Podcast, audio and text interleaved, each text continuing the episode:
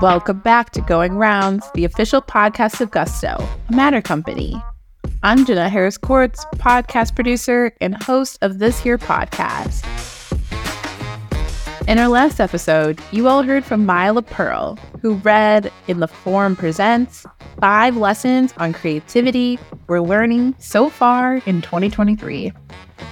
If you haven't given that one a listen to yet, highly recommend.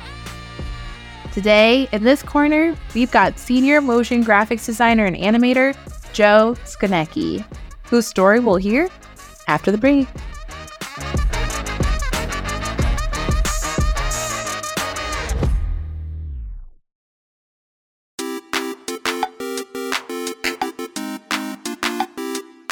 Why be normal if you could be something that's extra or weird or like speaking your mind and letting yourself be a little more vulnerable?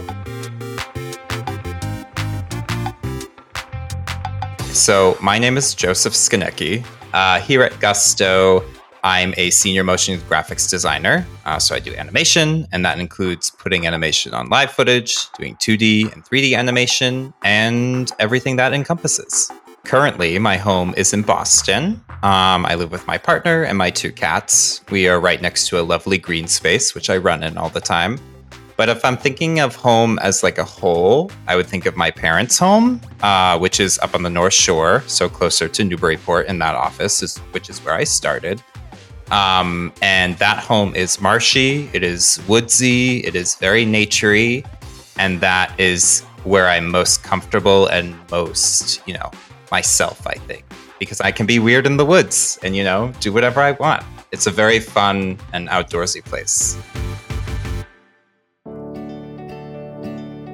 my inspiration comes from things like Ghibli or, you know, animation that makes you feel something. And, you know, Pixar definitely makes you feel something. And the 3D animation can do that. But for me, growing up, like Sailor Moon made me feel things. She, like I felt seen by these things that shaped me as a kid. That's why I am very happily a weird nerd in that way. I think it lets and lends itself to a very comforting environment where you're accepted a lot of my mindset is you're always young, you're always doing stuff, you're always trying to like chase that youth. Um, and I am very happily a kid. You know, if I go out to get a drink, it might be a Shirley Temple or something like a little more, you know, kiddish and fun and pink and you know what have you.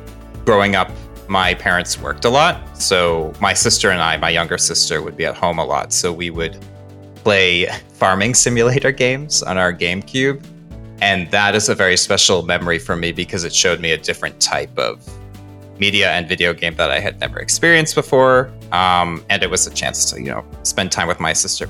I think a lot of my younger years, a lot of my time in my summers growing up was spent with my sister because my parents worked a lot. And between, you know, building with Legos and playing video games and connecting through that way is very special to me. A funny memory that I'll never forget is when I, I think it was 1999 or 2000. I went to go see the first Pokemon movie with my dad, my neighbor, and my younger sister. My dad kept falling asleep during the movie, and my sister and I kept punching him awake, being like, You're missing the best part. You have to wake up like this is the best part. And he was so mad. And he keeps bringing it up to this day, being like, I had to listen to those stupid things yelling Pikachu, Pikachu, and I did not care, but you wouldn't let me sleep and I I will never forget both the joy that brought me and the the disdain that it brought him. so when I was a kid, my parents had a book at their house called Linnea and Monet's Garden that we read all the time. Like it was one of my favorite books, and it kind of walked through the story of this little girl in the gardens of Paris, working not working, but being alongside Monet and kind of seeing his paintings that he made. And I remember from a very young age being like, I want to be a painter. That's what I'm going to be. And I told every everyone i'm going to paint in paris that's what i'm going to do like that's what i want to do and it kind of evolved from that you know obviously with the career path i've taken now but i would say the evolution was i want to be a painter in paris to i love sharks marine biologists probably make more money than artists. And i was like mm, nope we're going to go into animation. That seems like it'll be fun. And that's kind of where i fell in. One of my favorite stories about that, well, again, a childhood memory is in fifth grade. One of my favorite teachers was an English teacher who was very nice. And I saw him at an event not too long ago.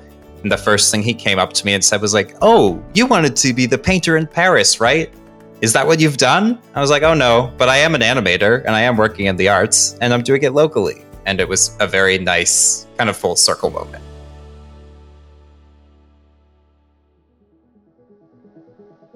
When I think about coming to work and what I bring to work every day, one of the first things that I would like to think that I bring is being imaginative or being a more like imaginative person. You know, thinking outside the box and kind of thinking in the realm of a dreamscape. I don't know, that sounds a little deep. Just being a little more out there. I think it's really important to have a lot of different facets to the team and have a lot of different walks of life work here. Um, something else, I pride myself in being weird or odd. You know, growing up, those words were kind of met with a bit of a negative connotation. And now I, I don't think normal is fun. The way I live my life, I try to like get rid of those awkward moments by kind of shattering them with other awkward moments. I love you know, throwing an idea that might not work or like trying something that's a little out of the box and kind of pushing a client in a direction that you're like, this, you know, you can do this if you'd like to. Like, this is, you know, standard for the brand. It would look good. But if you, you know, maybe this would look better if you did this, or maybe like, what about a T Rex or what about a chicken? Like, what, like something weird that you don't think of. And sometimes they bite and it pays off. Everything pushing the box that you're put in as far as it can go is very rewarding when it works out. And generally it does. You know, you just got to get the right project and the right people. I think something that I do, I don't want to say empathetic. That is so not. I I'm trying to think of like I do my best to like I was almost there, almost there. I got this. Um it's so hard to not feel corporate when I talk about these things. Though I may fumble my words, uh, I definitely try to bring just the idea of being open uh, you know, to every meeting I go to to try and create a space where everyone can be themselves. Everyone can be, you know, happy and comfy and wear their heart on their sleeve a bit. Because that shows you really are authentic. And that's important to be that. Um, Matter and Gusto give us that chance to kind of be ourselves. We have a lot of spaces, ERGs, queer spaces, you know, women in business, all of these things that allow us to kind of grow as people and that's something that I really cherish here. You know, one of the reasons I joined Matter was our really robust community service that we offer. It's not something I had seen at any company I'd worked at before. Um, so that in itself is allowing you to be open. It's connecting with people and being emotional and raw. And that's important.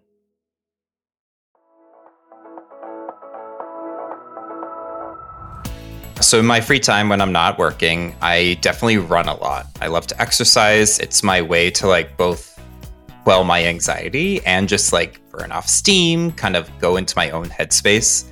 And I get a lot of people who ask me, well, why do you like running so much? Why do you run like tens of miles like every day? Or why do you do this? Like, how can you like make that work?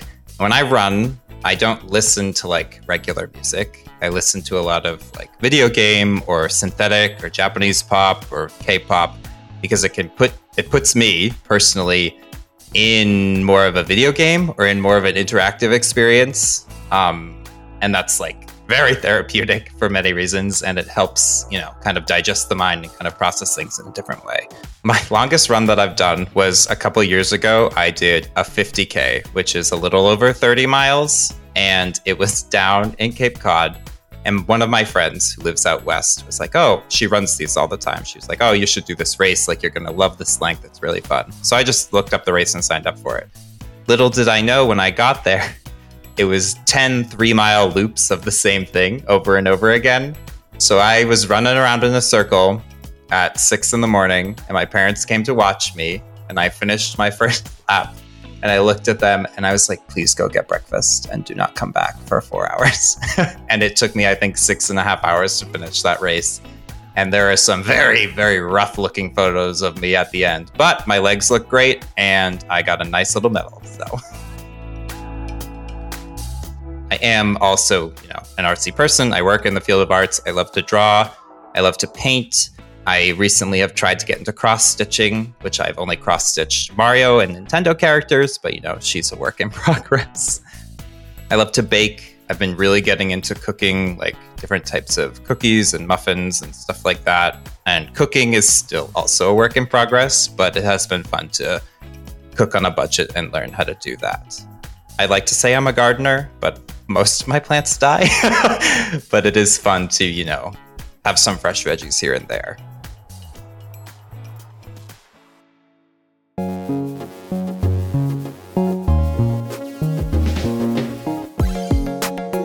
I think my journey, if I'm looking back on animation as a whole and art as a whole, really started with Monet, like I mentioned in that book, and kind of books in general.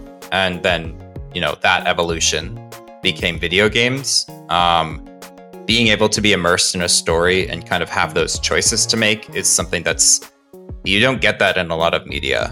And being able to do that as a kid and have a lot of that freedom and see these stories told out in a way that's artistic looking back on it and not realizing that it's artistic is very powerful and it definitely kind of set me on this path um, like i mentioned before shows i watched growing up are the same thing. You know they give you that safe space. Things like after school cartoons uh, on toonami samurai jack sailor moon pokemon all of that stuff you know is meant for kids but it has adult lessons and it has a lot of these things that kind of help you grow and help you understand the world around you. And that's kind of what pushed me into animation um, beyond just like a painting being able to tell a story of, you know, this is a beautiful bridge and it's at sunset and it's a little melancholy. Well, what if you take that bridge and you have characters walk across it or you add some type of rain, you know, like give it that motion to kind of make those feelings even more uh, pronounced. I think that really pushed me into the journey that brought me to where I am today and continuing on it. You know, I don't think there's ever a stop for creativity. Uh, at Gusto, we have an absolutely lovely group of folks. They are all super talented and they are all kick butt in everything that they do. On the creative side, I would say that, like everyone on our team, we kind of have our fingers in everything. Um, like I mentioned before, when I started here at Matter, I was the main 3D guy. I had a specialized education in 3D back at Northeastern. My first job was heavily 3D. Um, and coming here, I was, you know, heavily involved in 3D as well. I still do a bit of 3D. I do a lot of storyboarding, a lot of character work and illustration. I would say that that's probably the main work that I do here now, um, which I absolutely love. And I'm very happy when I get to do some type of character animation. It is a little more money, but it is very worth it. Designs across the board, delivering projects. I do a little audio here and there when it comes to sound effects. Um, and mostly now, one of the things that I really love as a more elder member, you know, getting my geriatric life on, I get to manage the juniors in some capacity. You know, I get to help them when they need, you know, some guidance so they can come to me when they ask for stuff. And I really like doing that. I really like being able to kind of make sure that everyone's being heard, make sure that people are being recognized for the great work they're doing because all of the work that we do is really great and all of the work that we put out and work on is impactful. And sometimes when you're in a project, it's hard to recognize that. So I love being able to get up and be like, oh, you know, like this person is really kicking butt. They are doing excellent. And you get to give them their flowers.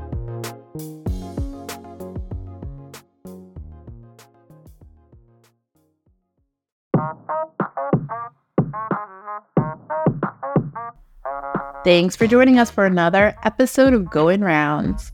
I hope you guys all feel like you learned a little bit more about our Joe. Joe, can we please go to Paris together in pain until our eyes get sore? I mean, I know we've already talked about this internally, but it feels like our meeting was meant to be. Same childhood. Love it. Anyway, if you ever want to talk to me or Joe or any of us at Gusto, you can email us at hello at letsgusto.com.